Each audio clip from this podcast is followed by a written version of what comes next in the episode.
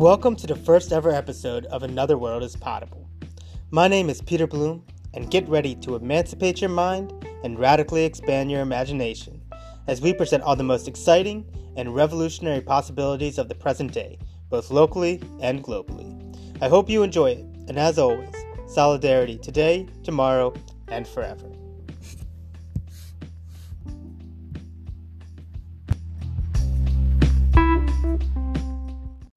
Today I'm going to be interviewing Dr. Jamie Woodcock. He is currently a senior lecturer from the Open University in the Department of People and Organizations. His work focuses on the emancipatory struggles in a range of 21st century workplaces and social activities. These range all the way from gig workers to video game developers. He has documented and contributed to struggles all over the world, from food delivery workers in South Africa to Uber drivers in India to the formation of the radical Independent Workers' Union of Great Britain in London. His latest book is Gig Economy, a critical introduction with Professor Mark Graham from the Oxford Internet Institute, and Marx at the Arcade, Consoles, Controllers, and Class Struggle. Welcome to our inaugural podcast. Um, we're here with Jamie Woodcock.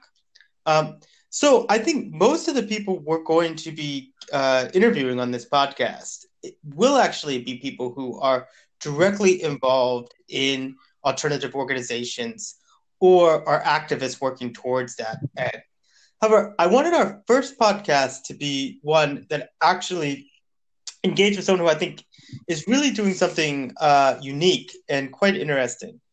So, Jamie, I think it's fair to say that the work that you do and the research that you do um, is so wide ranging and diverse that it's a bit different than what I think anyone else is doing right now. Um, because it really integrates, uh, I would say, high level critical theory with a serious attention to activist struggle, often in places you wouldn't think to look, uh, whether they be video games, whether they be arcades, uh, or whether they be kind of broader questions of precarious labor and gig work. So I kind of just wanted to start. Do you think it's fair to say that you know you are really trying to look at some interesting revolutionary possibilities in places that are really right for them, but aren't traditionally uh, looked at? Absolutely. I mean, you know, I think uh, I've always tried to to think about how how people adapt to new situations and uh, new technologies and so on. Uh, so some of my research most recently has been in the gig economy, uh, which early on people said, you know, Uber drivers and food delivery couriers won't uh, be able to find out ways to organize. Um, but then also, as you say, in less traditional places where people wouldn't have thought, thought to look, so the video games industry. And, you know, a lot of this comes from my, my belief that uh, people find a way to to resist conditions that are put upon them, uh, and to try and reshape uh, their work and the world around them uh, for the better in various ways. And that maybe the job of the academic can be to to help document, to help understand, and to to share some of those stories. Mm-hmm. So I think one of the things I'd like to start with is just to get a sense of your background. I mean, you know, you've studied with some of the leading philosophers in the country, but you've also gone around the world looking at digital labor movement. So, how did you get here? Yeah, I mean that's always a it's always a difficult one to answer. How did we get uh, get to where we are? And I think you know, for me, uh, a lot of the stuff that I do now starts with uh, you know being a school kid and, and walking out over the Iraq War. Um, you know, being part of a a collective movement with people of seeing the kind of possibilities of of collective power of people trying to trying to reshape the world around them.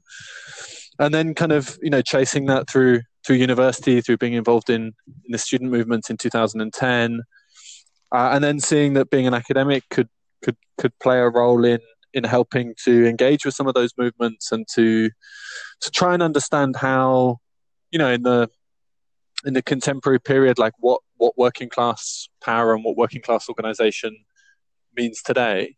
And yeah, I've you know I think I'm now at my eleventh university, uh, something like this. So I've I've worked all over the place, and I've been very lucky to to have funding to you know spend time with Uber drivers in India, uh, you know, food delivery workers in Cape Town, and and try and you know put those people into conversation with each other and and try to figure out what some of these bigger questions that come from critical theory mean in practice for for people in in different places.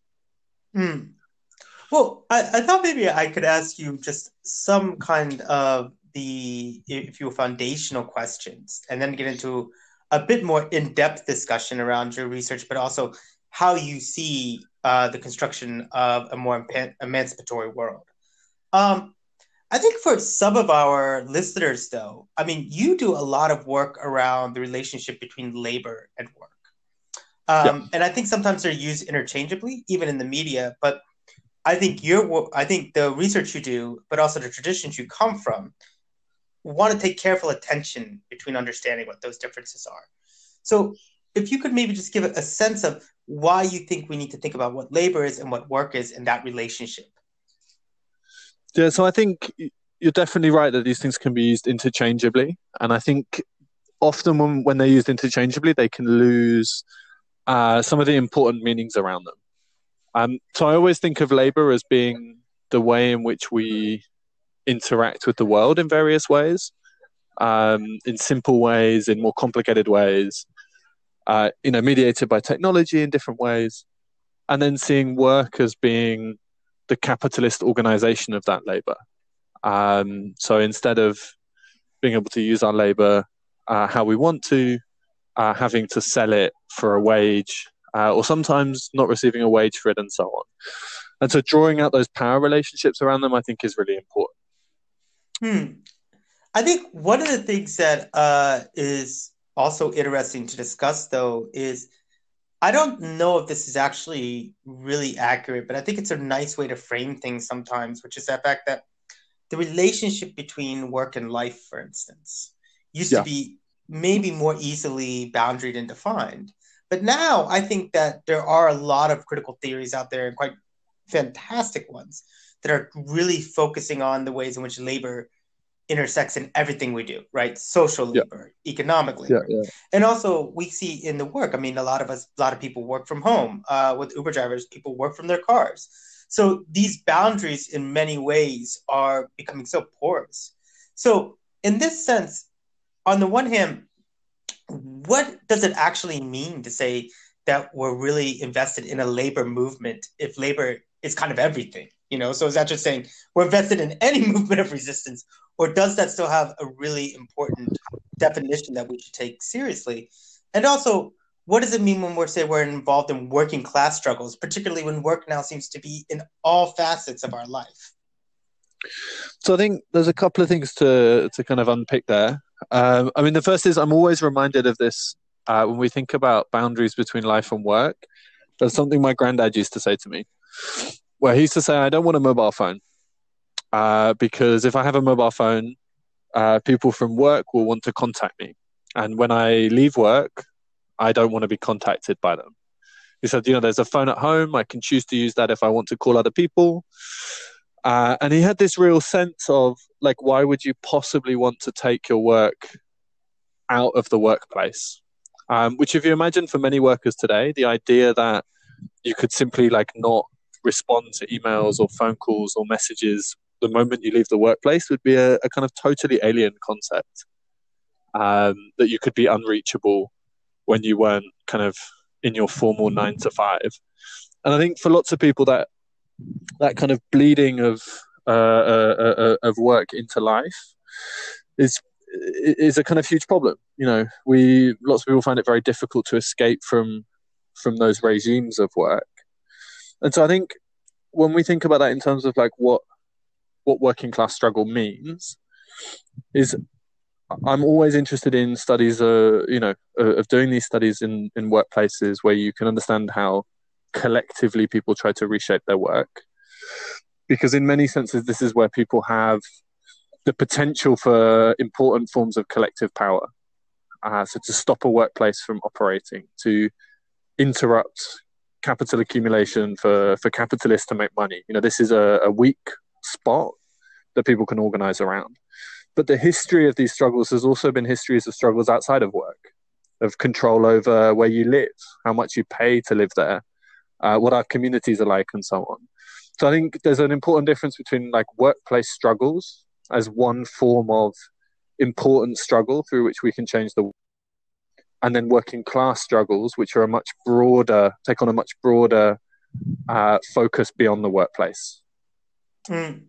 I think that brings us to a really uh, interesting kind of question that I think a lot of people, even those who aren't particularly interested in radical struggles or politics, are starting to ask, which is there is a resurgence of progressive politics and yeah. even a resurgence of labor movements. And, and this has brought a, a re engagement with uh, Marxism and the theories of Karl Marx.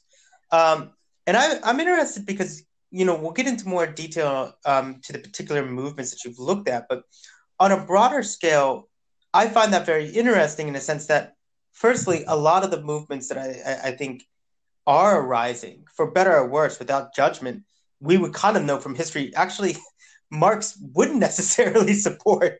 Um, I can't imagine Marx thinking the Democratic Socialist of America, however inspiring they may be, is a Marxist organization. Um, sure, sure. Um, also, there seems to be so much energy into electoral politics, um, and you've just really spoke about the power that people have within, you know, uh, workplaces.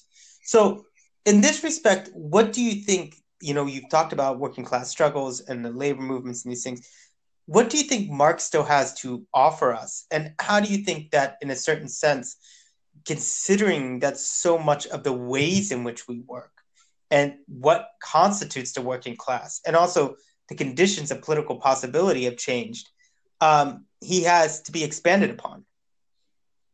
Of course. And I think um, you know, I'm always reminded. So I, I, sometimes do do reading groups with um, about Marx uh, with some of the workers we've been organising with, or with people who are interested. And what often comes up when people read something like the Communist Manifesto is how much of this still speaks to the conditions of today, but how there are lots of things that are missing that we need to to think about in that context.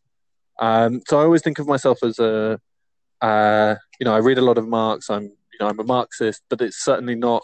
You know, Marx doesn't have an answer for for everything, but has a, a framework. Uh, you know, has a theory that can be readapted and reapplied and developed to help us make sense of today. Um, and so, I, you know, I think it's really interesting that people are returning to to Marx and they're finding that it can help guide their struggles today. Um, which certainly over the last thirty years or something there have definitely been points where Marx has not been a touchstone for for many movements, mm-hmm. um, and I think I think it's an important moment because it it helps to ground people's politics, and particularly around a politics that relates to to who has the power to create change and how does the system how, how does the system more broadly operate. Uh, and I think those are both tactically and strategically very useful for people. Hmm.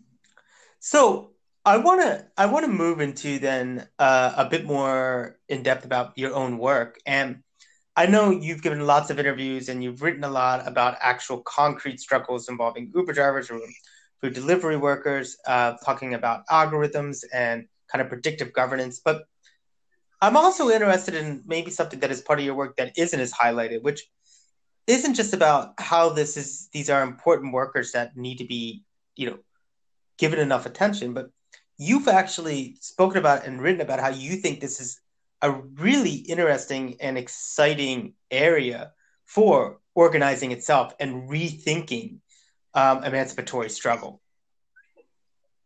Yeah, so I'm.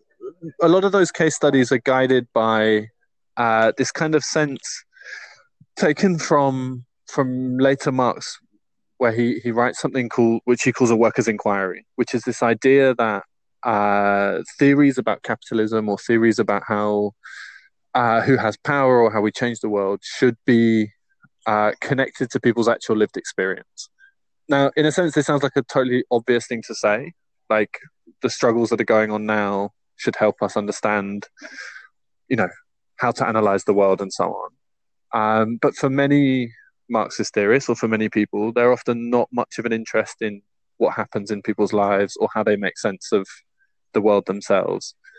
Uh, and so, with a couple of uh, a couple of colleagues and some friends, we you know have been trying and experimenting with this kind of practice of putting putting theory into contact with organizing uh, and trying to combine the two and, and talking about it in terms of doing workers' inquiries with people. Um, and a, a, lot of this is also saying if you write about Uber drivers, you should try and get Uber drivers' voices to be central in this, to describe their conditions. Um, and so it's trying to connect those on the ground experiences to an emancipatory politics. And for me, a lot of that process is around, you know, how are we organized at work? So how how what technologies are used, how we managed, what's the work like, and then thinking about how we're organized in society. You know, what's our housing like? How are we ruled over in terms of laws and regulations? What's the role of migration? And understanding how that technical and more social aspect um, then helps us to understand the forms through which people struggle. So we can have the kind of our technical arrangement at work, our social arrangement more broadly, and how that shapes the politics that people are involved in, what kind mm. of struggles they, they take part in, uh, who they struggle with, and so on. So we've been, been using that to try and unpick and rethink what what an emancipatory politics looks like today. So one of the aspects about that as well that's important is using this kind of workers' inquiry to really explore specifically, but generally, how you move from uh, kind of often very important reformist politics of, you know, say, let's help you get better wages, let's help you get better conditions, to one that is a worker-driven emancipatory politics, which is about in the areas themselves, but also again at a more global level, thinking about a different type of society. So, from your experiences, what are some of the opportunities and challenges you've seen, especially since you're working with a lot of uh, people who really are having to think for their own material reproduction just day to day? Yeah, I think um, when you look at some of these disparate kind of case studies, so like Uber drivers or video game workers or cleaners or security guards, you know, there's a kind of range of different examples we can look at uh, is that a lot of what motivates people to to organize together. Like of course for some people it's about pay. You know these kind of having a, a higher material standard uh, standard of living is an important thing for lots of people. You know it's hard to to to be able to pay for all the things we need to in society and so on. But that a lot of these struggles are motivated by much more than this. So you know for cleaners in london for example the question of dignity is a huge one uh, of being treated with respect. Um, you know, for a lot of the video game workers, it's about control. You know, to have a say over the work that they spend these huge amounts of time doing. And so, I guess what I think is useful about inquiry is how we unpick these struggles that are happening and how some of the demands point to another way of organizing society. Mm. You know, why hmm. shouldn't video game workers have a say over excuse me, have a say over the work they do and what kind of things they create. You know, why mm. shouldn't delivery riders uh, have a say over over what the platform is used for?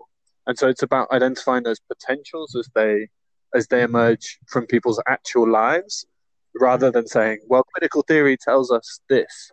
Is trying to connect the two, uh, because that's the basis on which we could actually get any of these things. After all, mm. I think it's also interesting. You've mentioned a lot about the kind of technical aspects of work, and you work a lot with technology workers. Um, and you know, there are oftentimes too. I wouldn't say mutually exclusive, but certainly opposite at points um, views, which is you know you have a kind of Marxian view, which is well, you know, capitalist technology can be used for socialist ends and then I think sometimes you have the you know kind of Audre Lorde view that you know you can't you know um, you can't you know tear down the master's house with the master's tools in a certain sense. Um, so a lot of these technologies uh, are actually ones that are specifically developed and made for capitalist accumulation. So how do you feel about their ability to be repurposed uh, for a different and more emancipatory and, and, and liberating um, way of being? Yeah, I think that's a really good question. I mean, I think you know when we look at, at food delivery platform workers or, or, or app-based transport workers like Uber drivers, you know, technology is a tool that is used to to manage and exploit these workers.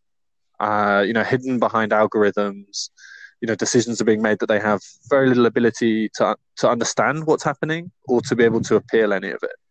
And so you could really see this. You can see how technology is being used to immiserate people, um, but it's because that technology is in the hands of, of management and in, in the hands of capital.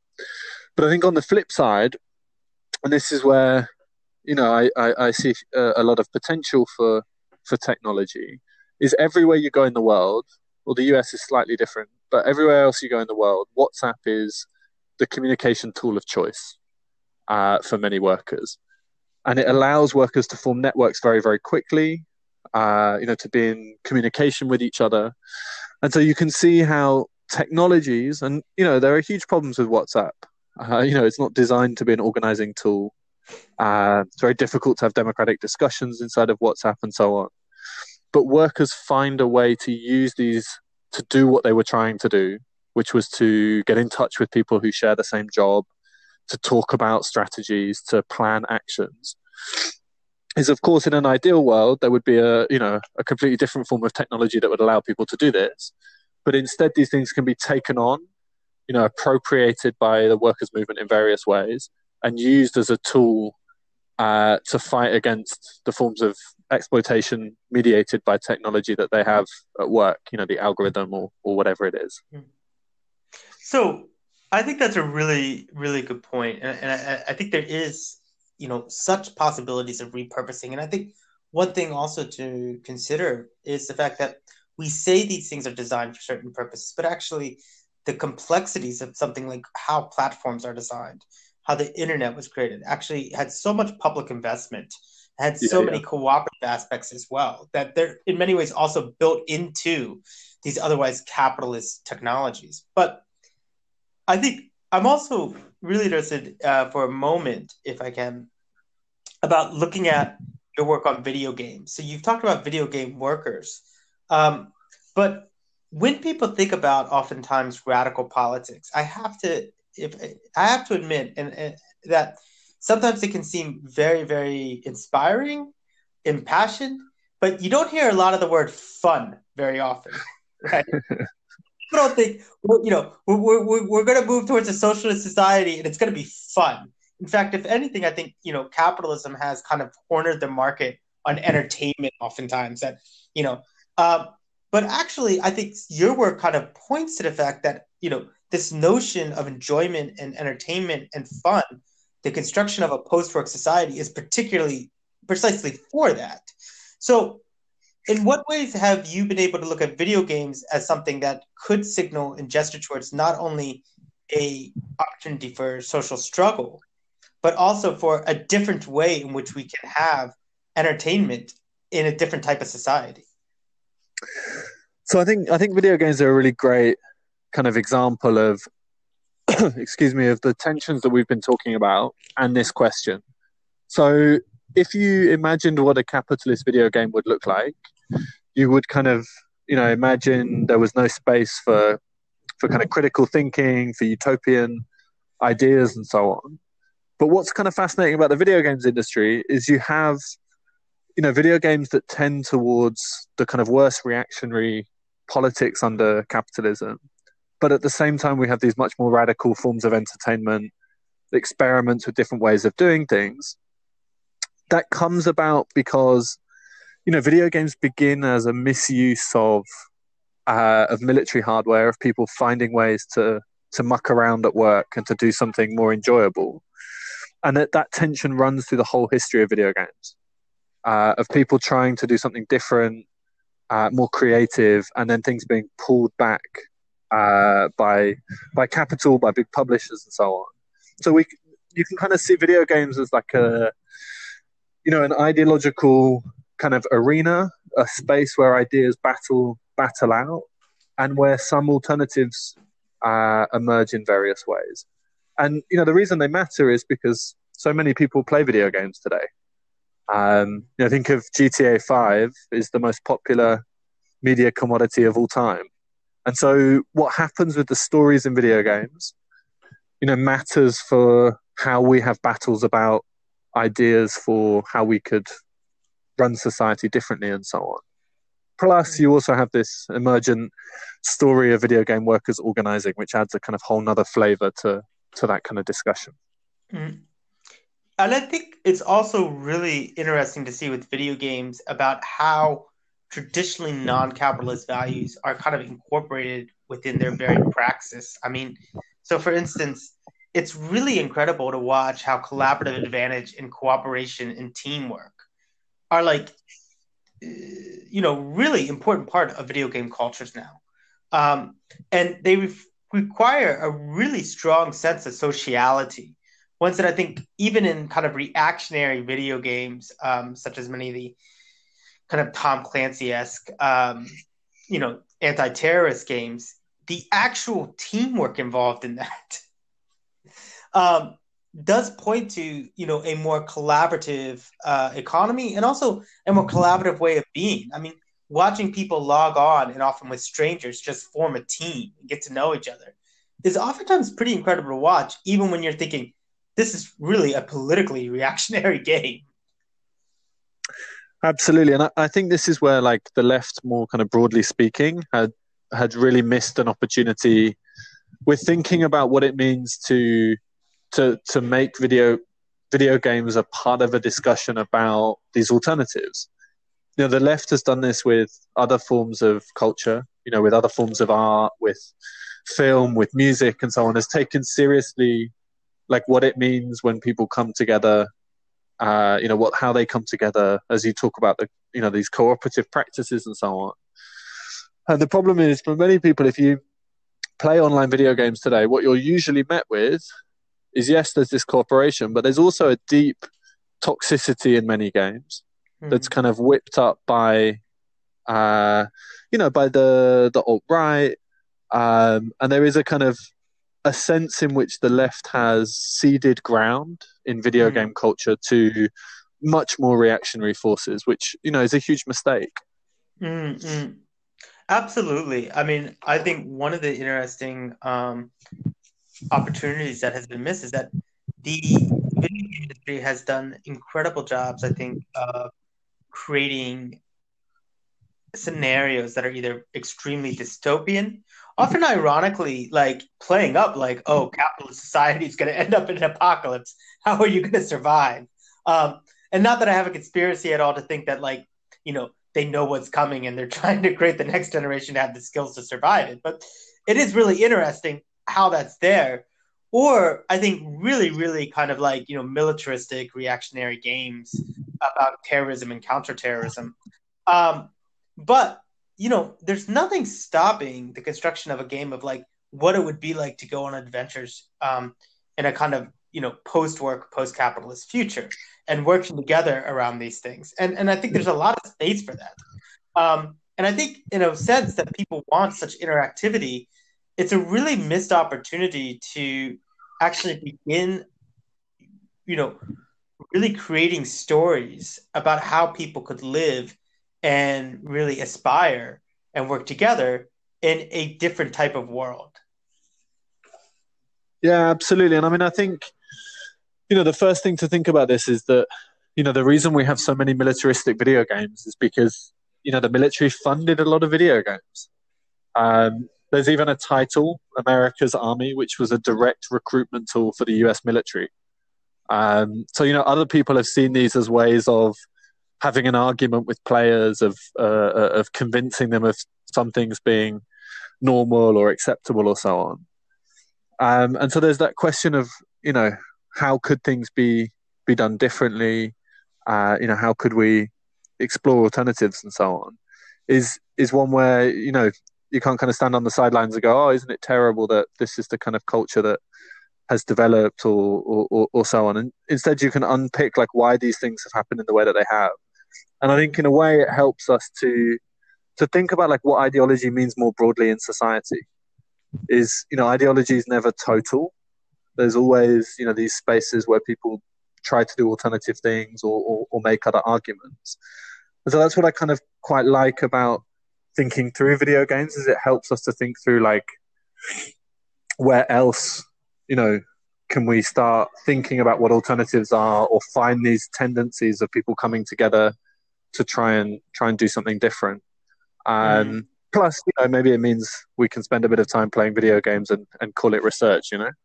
Absolutely. Absolutely. I mean i think that also uh, bridges something that we haven't really talked about um, but i know you've thought about and i find very interesting is how these kinds of affective practices, whether it's gamification, whether it's the quantified self, is actually really being incorporated in quite precarious work. So, I mean, I think sometimes you see things like Uber, and if you're not an Uber driver, you might just think, oh, well, this is just a, a really, you know, difficult job, or you might not think about it much at all. But actually, I mean, I think that there's a lot of kind of ways in which they're creating implicit and explicit incentivification types of cultures that in, that even if you know you're being exploited, there's still something quite nice. Like, oh, I picked up this many drivers today. Just in a similar way that you know you may have a question about the ideology of kind of you know our body image culture, but there's an enjoyment sometimes in being able to track how many steps you've walked and you know, see how much weight you may have lost or gained. So I thought maybe it'd be good to kind of, you know, explore that with you a little bit about understanding how some of these technologies are actually, you know, already incorporating these types of kind of incentivification, quantification, but really almost enjoyable game aspects to further their exploitation. Yeah, absolutely. I mean, I, I always think about this with with gamification that you know, when I mark essays, uh, you know, I set myself targets and I, you know, give myself a reward once I've marked X number or whatever. And, you know, if you want to go for a run, you tell yourself, you know, if I run twice this week, I'll have some other kind of, you know, reward or so on. Is this is what I think is kind of both interesting and terrifying about gamification. Is it's a really powerful psychological trick um, that we find very, very compelling as people. Um, so we like that idea, that kind of feedback loop of uh, of uh, of getting meeting a target, of making the reward, and so on. And it's something that can be really powerfully used against us at work. Uh, so when I did research in call centers, you know, everything was gamified. You know, the number of calls you made, uh, meeting different targets on call lengths, and so on. And of course, you know, when you don't want to be in the call center because, you know, most people I worked with, it wasn't what they wanted to be doing. These things can create kind of intense psychological pressure, this kind of feeling of constantly being uh, measured and tracked and having to keep pushing to reach the next bit. And, and so I, I think we can kind of think about how, you know, some of these techniques we should we should be opposed to at work. Uh, you know, if we want to work, we should work. We shouldn't be kind of corralled and tricked with these kind of uh, these psychological ways of doing things. Um, and the reality is, for most workers that have gamified kinds of work, they, you know, they're in workplaces where there isn't collective organization and a union or, or, or so on that says we should negotiate around this. Instead, for Uber drivers, for call center workers, these things are being tested on them. You know, they're experimenting with these things to see you know, can we squeeze a bit more out of people and so on? And that's, you know, mm. that's a deeply, deeply kind of uncomfortable process. Mm. I mean, and I think that brings us then to another aspect, another dimension that I think is really significant, um, which is so you spent a lot of your research looking at how things like WhatsApp, how things like Facebook, how digital and virtual uh, connections can be radicalized and how this specifically looks within these types of industries that rely upon this. However, I think one of the things that we both share as people who's been involved for a long time in activism, but then also within your work, and I would encourage uh, people to look at it because even if you don't necessarily always like academic work, Jamie's work is anything but dry, is these really wonderful scenes and this really kind of investigations you do about the in real life spaces people find. I think at the food delivery drivers, uh, you know, uh, they they would meet actually in random places, but person to person, and also the ways in which you know you really do capture in your work um, the humor people have.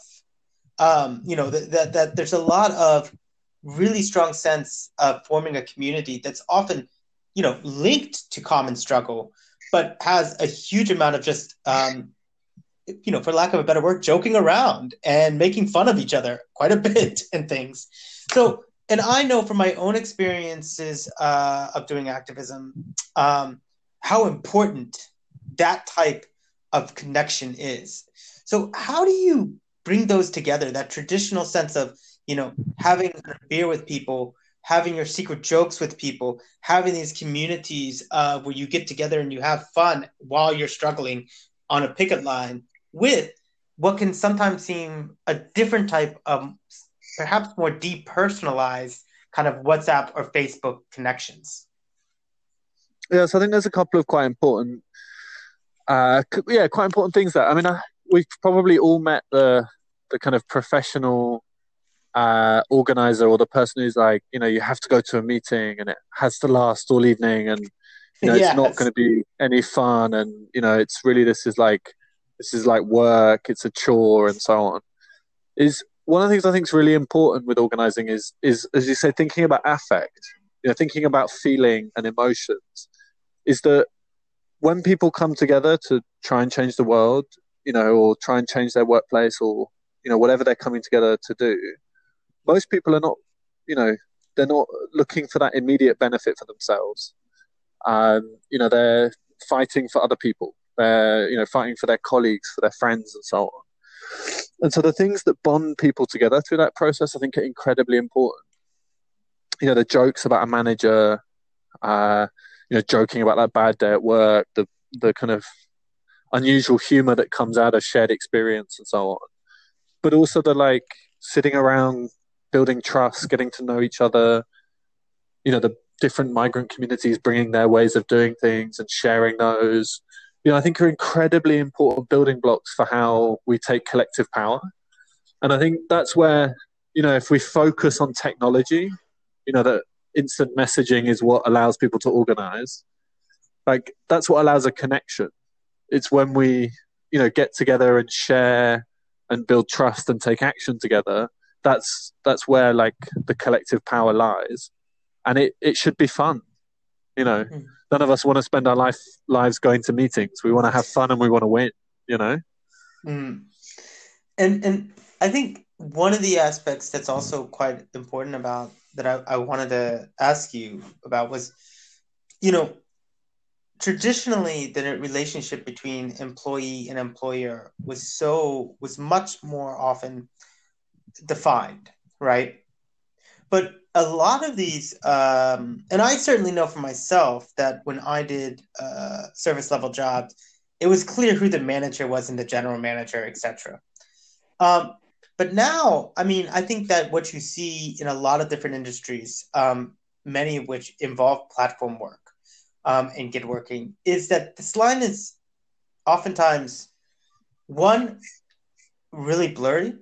So, like you know, um, you have you know, I've been heads of department before, which makes me a line manager, but I'm also a worker. And I, you know, identify in terms of my academic as an academic worker and my struggles in that. Also, a lot of times they're algorithmic, you know, like who is your boss? You know, how can you really have a general strike against an algorithm? So, in those senses, how does you think that this forces us to rethink some of that kind of traditional boundary lines and dividing lines between you know which side are you on?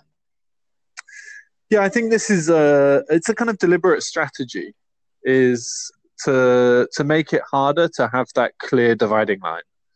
You know you look at universities today there are so many managers and different levels of managers and people with some responsibility and so on. And you get this you know all through other sectors that you know, it's almost as if people that own these companies realize it's a bad idea to have a single focus point for people's anger around the things that are wrong with their work. You know, it's not a good idea to have that that clear focus.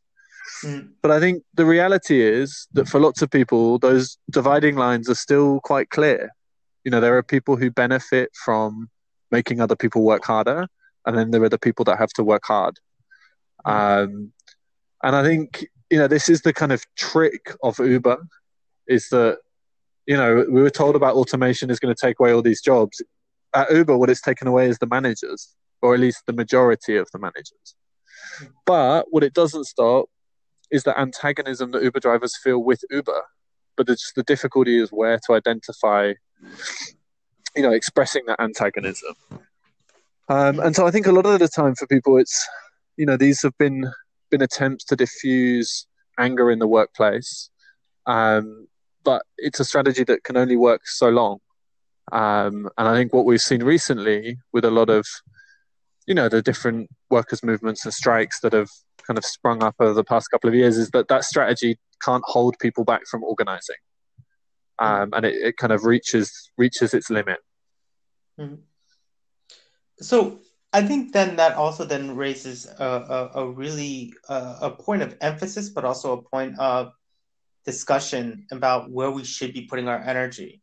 Um, and and I think it's a hard one because you know when you look at so much of radical politics now, it has a very strong aspect of within workplaces.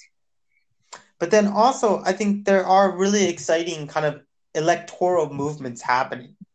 Um, and I think, you know, in this digital age, I, I, I think, you know, I, I, want to see your view on this. It's not a simple question, but do you think that you, you know, that it's still true that, you know, we're not going to be able to achieve another world through the ballot box?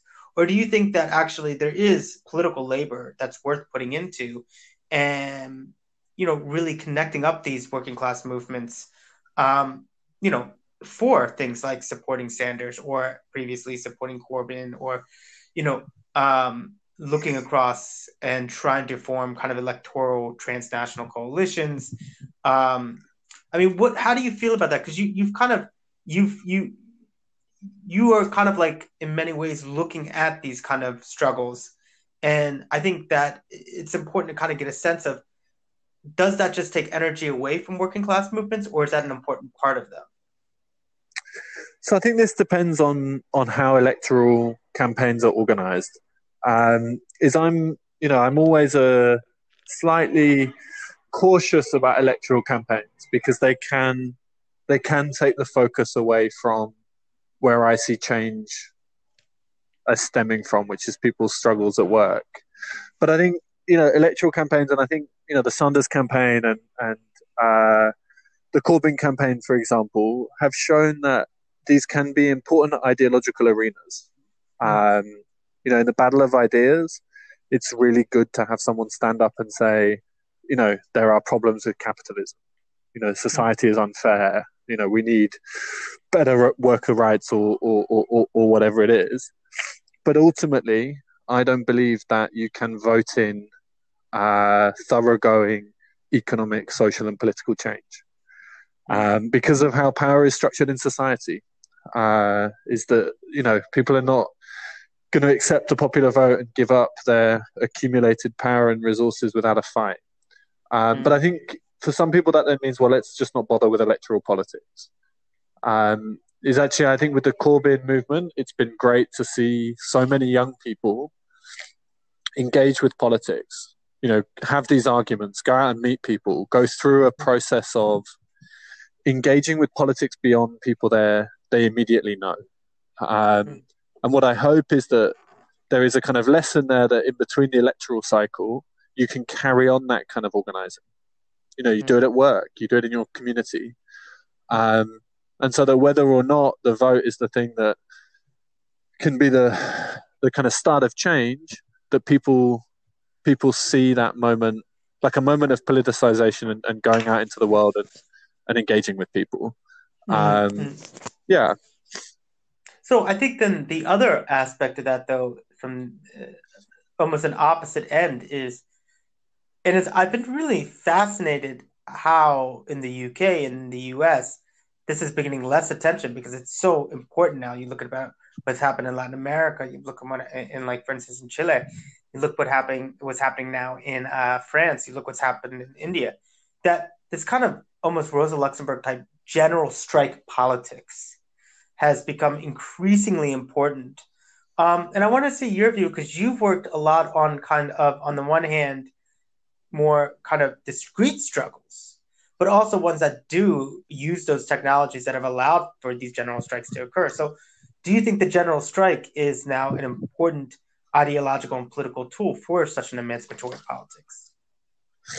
Yeah, I mean, I think you know, general strikes play play an incredibly important important moment of of, of both economic and political struggle.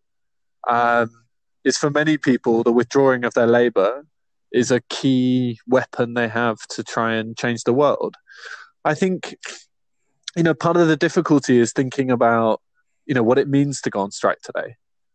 Um, you know, a, a, general strike of a day uh, is not going to have a, a, a, thorough and permanent change. And so thinking about, you know, when we withdraw our labor, how do we do it? And I think, you know, for example, for universities, this is a huge question. You know, what does it mean to strike in the public sector? You know, what does it mean for Uber drivers to go on strike? Is I think, although it's exciting to see the general strike return in various ways as like part of the toolbox of struggle, there's also a question of like, when we all strike together, like, how do we make sure we get what we want? Mm. Um, and I sometimes think there's a risk with strikes that we see the strike as like, oh yeah, of course the strike is, you know, you have five days where you don't go to work or you do X or Y. Is that really we need to think about how our work is organized mm. and how, you know, how we can exert leverage. And of course, the more of us that can do it at once, the the better. Which is why a general strike is so so exciting. Yes, I mean, and I think that that really nicely helps to move us then towards from kind of general strike to a question of like what are what are we trying to achieve? And and, and so I wanted to start this podcast um, with you because in a way you know you represent in uh, ways that I respect this really com- strong commitment to making another world possible through actually allowing people the means and conditions and possibility to imagine that world as opposed to you know just simply telling them. Um, but i did want to you know raise a you know a question about this in a certain sense of how did you combine a kind of worker inquiry approach one that is very bottom up one that is very struggle specific with at the same time giving people the ideological tools to actually imagine what a different world would look like. Because i think that is something really important that you know people need the experience and imagination to know what even like what would a day in the life of uh, you know a high-tech communist world look like right? Not your principles not your ideas but like what would it be like? Like what would it be like to live for one day in a non-capitalist world. And i'm kind of wondering how you feel about that balance between on the one hand taking an approach that is very struggle oriented very worker inquiry oriented and also viewing it as you know the other hand of giving people this vision that they can you know aspire to. So I, I think this is a brilliant question and i think it's both like one of the problems in a sense, but maybe one of the challenges of thinking about inquiry is like if we use inquiry with different groups of workers, we can help support those workers in their struggles. We can help those workers to understand how they relate to the workplace and how they can try and change it. But one of the challenges is how you leap to that larger political level. You know, what does it mean for society as a whole? Uh, and that's a really difficult question. Um, but I think one of the exciting uses of inquiry I've seen is with um, the tech workers in the US and, and in the UK of getting people to sit down and talk about their work, getting people to think about who their work impacts, but then also thinking about how they could do their work differently. Hmm. Is if we think about that utopia, for many of us, it feels so far away that it can be difficult to comprehend, like what a non-capitalist world would even would even involve. Mm. But we could possibly start thinking about that by imagining, you know, we're both academics. You know, what would academic work be like without the demands of capital? Mm. You know, what would a hospital be like? What would, you know, driving people around uh, for transportation look like? Is what I I'm always very keen on thinking, and here, you know, I'm a big fan of uh, of CLR James, who did, you know, uh, this this fantastic writing in the US with with factory workers in the post-war period of like if you want to see what the future society looks like, like the embryos are in the struggles of people right now. So like when people come together and look after each other during a strike or after a nat- natural disaster or whatever is like that's where the utopia begins is in those moments where we come together to to try to try and do things differently. Um, but i think more broadly i think you know that is a kind of moving from the the very small scale to try and take on like a very large question is i think this is also like there's a problem that the left needs to remember how to dream again mm. like saying wouldn't it be great to go back to like the post-war period and the formation of the nhs is like wouldn't it be good to go to the future you know yes. to imagine an alternative and i think you know over those long periods of defeat that the left has been through like part of that has been like losing the ability to dream of a better alternative. Um, and i think that's something we have to like bring through in our practice of talking to people about how things could be different or how things could be better. Mm-hmm. and you know video games and sci-fi provide us some resources to start some of those things. You Absolutely. know to imagine a way of doing those things. But to see that that's not like a diversion like that's actually a political practice of like imagining futures. Um, which you know we still have to fight to get there, of course, but it's still worth like having those those those dreams. So I think then, if you know, building on that quickly, you are someone who you know has your background in um, activism as a, a, kind of scholar activist, and you and you've thought a lot about kind of you know uh, the Gramsci notion of you know what an organic intellectual is, etc. But I remember the first time we met, right? Um, you kind of I forget the precise word that you said first things in, but it really struck me, which was that you know you are considered yourself someone who's kind of an activist scholar who just happens to do sociology in critical theory, uh, and that you know you really and, I, and I've seen this and we've talked about this subsequently that you know you really wanted to not have this be de- confined to these kind of traditional, oftentimes quite left wing and radical social science traditions, but that you know one of the reasons that you have expanded that you have you really do believe that there's no reason that a computer scientist shouldn't be as much of an activist scholar as you are, um, and also shouldn't you know be as much of an organic intellectual as you are. So I'm kind of you know really trying to maybe draw you out on that, and I think people really could understand like okay, well, you're a sociologist who goes in and works with you know uh, struggles and you see yourself as an activist scholar. But in fact you you see you know you could be a biologist you could be a doctor you could be again uh, someone who's working with robotics. So for you what do you then see as the kind of this common ethos of being a 21st century kind of activist intellectual not just um i would say academia but in general yeah, so I, I, guess one of the things I'm always worried of is that we we gatekeep expertise. So we say, you know, there are people who, uh, you know, who have studied this a long time and they know, you know, the the start and the end of that story. and and so I'm all, I always feel a little bit uncomfortable.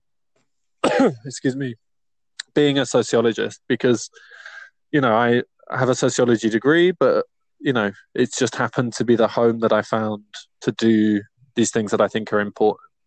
Uh, you know, I could be a geographer, I could be in, in management. Is, you know, I think when we start kind of having these boundaries around knowledge, I think it can be it can be a real problem.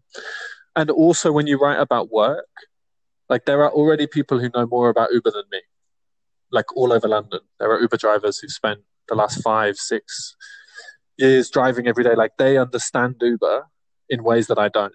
And so I always think like if you study movements or forms of work, the question isn't about being an expert and going to those people, but is about how do we how do we have a meeting point where we can share and develop ideas collectively. Now obviously like sometimes that's more complicated than than in other moments and so on. But it's to say that, you know, if we believe that ordinary people can change the world, like ordinary people can have ideas about how to change the world you know, maybe they don't have not been told that they're allowed to do this, or they don't have the vocabulary to to express it in the same way as academics. But it's about this belief that collectively we can change the world, and that means collectively other people should engage in in what what knowledge is and our ideas about society. Mm. Um, which obviously, you know, uh, I have much more time and the space to do it, and so that's also partly why I think, you know, academics should should give things back to people who they do research with, support, resources, and so on, um, because we're lucky enough to have the time to to be able to write books and to think about these things in ways that other people aren't. Mm.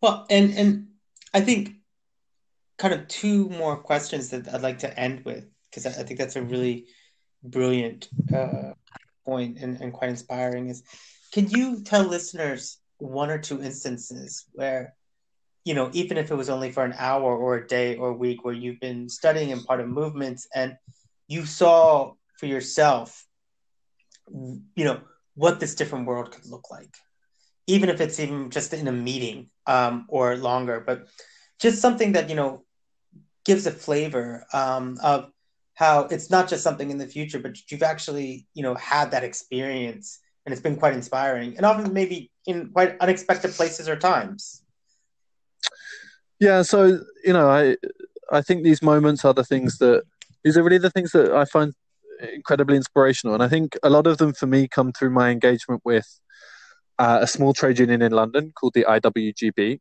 the Independent Workers Union of Great Britain. And I think some of the moments I found kind of most inspirational for that recently is the union organizes a whole range of different precarious workers um, Uber drivers, delivery couriers, cleaners, security guards, video game workers. Is there been a couple of moments recently where we've had socials? Uh, the union uh, makes a big deal out of also having social events uh, as well as having meetings. You know, so people can get to know each other, build mm. trust, and so on.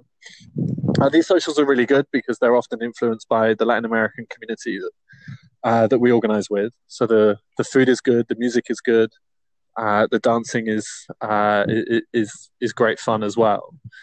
Is seeing this moment where a, a young video game worker you know, is dancing salsa with a Latin American cleaner, you know, who's come over from Ecuador uh, and has worked as a cleaner most of their life.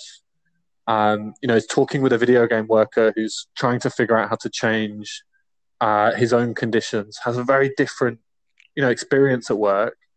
Is then talking with a security guard and an Uber driver, and seeing that moment where these workers of different migrant backgrounds, you know, different material conditions in various ways, come together and share something because they're in a union together.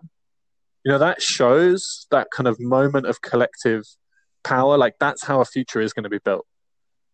You know, not these moments where you think, oh, I'm an academic, I wouldn't talk to the cleaner in my building. You know, is that moment of coming together as people and celebrating each other's struggles. It's those little collective moments that I just find like deeply, deeply inspiring. Mm. No, I, I think that's beautiful, and, and I've also had those in many situations. And you're right; those are the moments when you realize, you know, there's something more than what we're oftentimes given in the world. Um, I think I, I'd like to just end um, then with you talked about, and, and I think it's a really wonderful way of, you know, using our critical imagination to imagine our own lives in relation to work differently. And I think if you ask someone what would you know a post-capitalist academic life look like, um, from the outside they might just say, "Oh, um, either it's not that much different than what you do," um, because they may not know actually about how exploited we are, um, and how, how pressurized our lives are, or they might say, "Oh, well, you would just you know write every day." I mean, but I think it'd be good, and, and I, I like to do this with most of our guests going forward. You know, to kind of end on, you know, just you having even a little bit of a imaginative critical reflection. What would your life look like, do you think, if you were doing what you love to do right now, um, but without a lot of the constraints and pressures of capital? So, so the first thing is there'd be there'd be less emails and less meetings, and that that on its own would be like a huge victory. Um, the, the other bit, and I think you know this is the university has changed so so radically in the last few decades is that you almost like can't imagine what teaching would be like, what teaching and research would be like without the the impacts of capital. But you know, what could what could it be like in, in the future? Well, people, students would come, and you would collectively discuss with them what they wanted to learn, and then you would collectively learn it with them. Um, that research and teaching wouldn't be these two separate, sterile things that we do, but that the university would be a space for everyone where people could come to to to to learn things they're interested in and to teach people about things they're passionate about. And that would hmm. be like a fundamental shift in what the university is because so much of the university today has nothing to do with either of those activities. So you know it would be a creative and radical space and that would be that would be a joy for for me and i'm sure it would be for other people to to be able to engage with it. So you know there is a world to win peter On that note, there definitely is, Jamie, and I want to thank you so much for being our inaugural guest. Uh, uh, and again, uh, there is another world to win, and you're a key part of doing that. So thank you again, Jamie.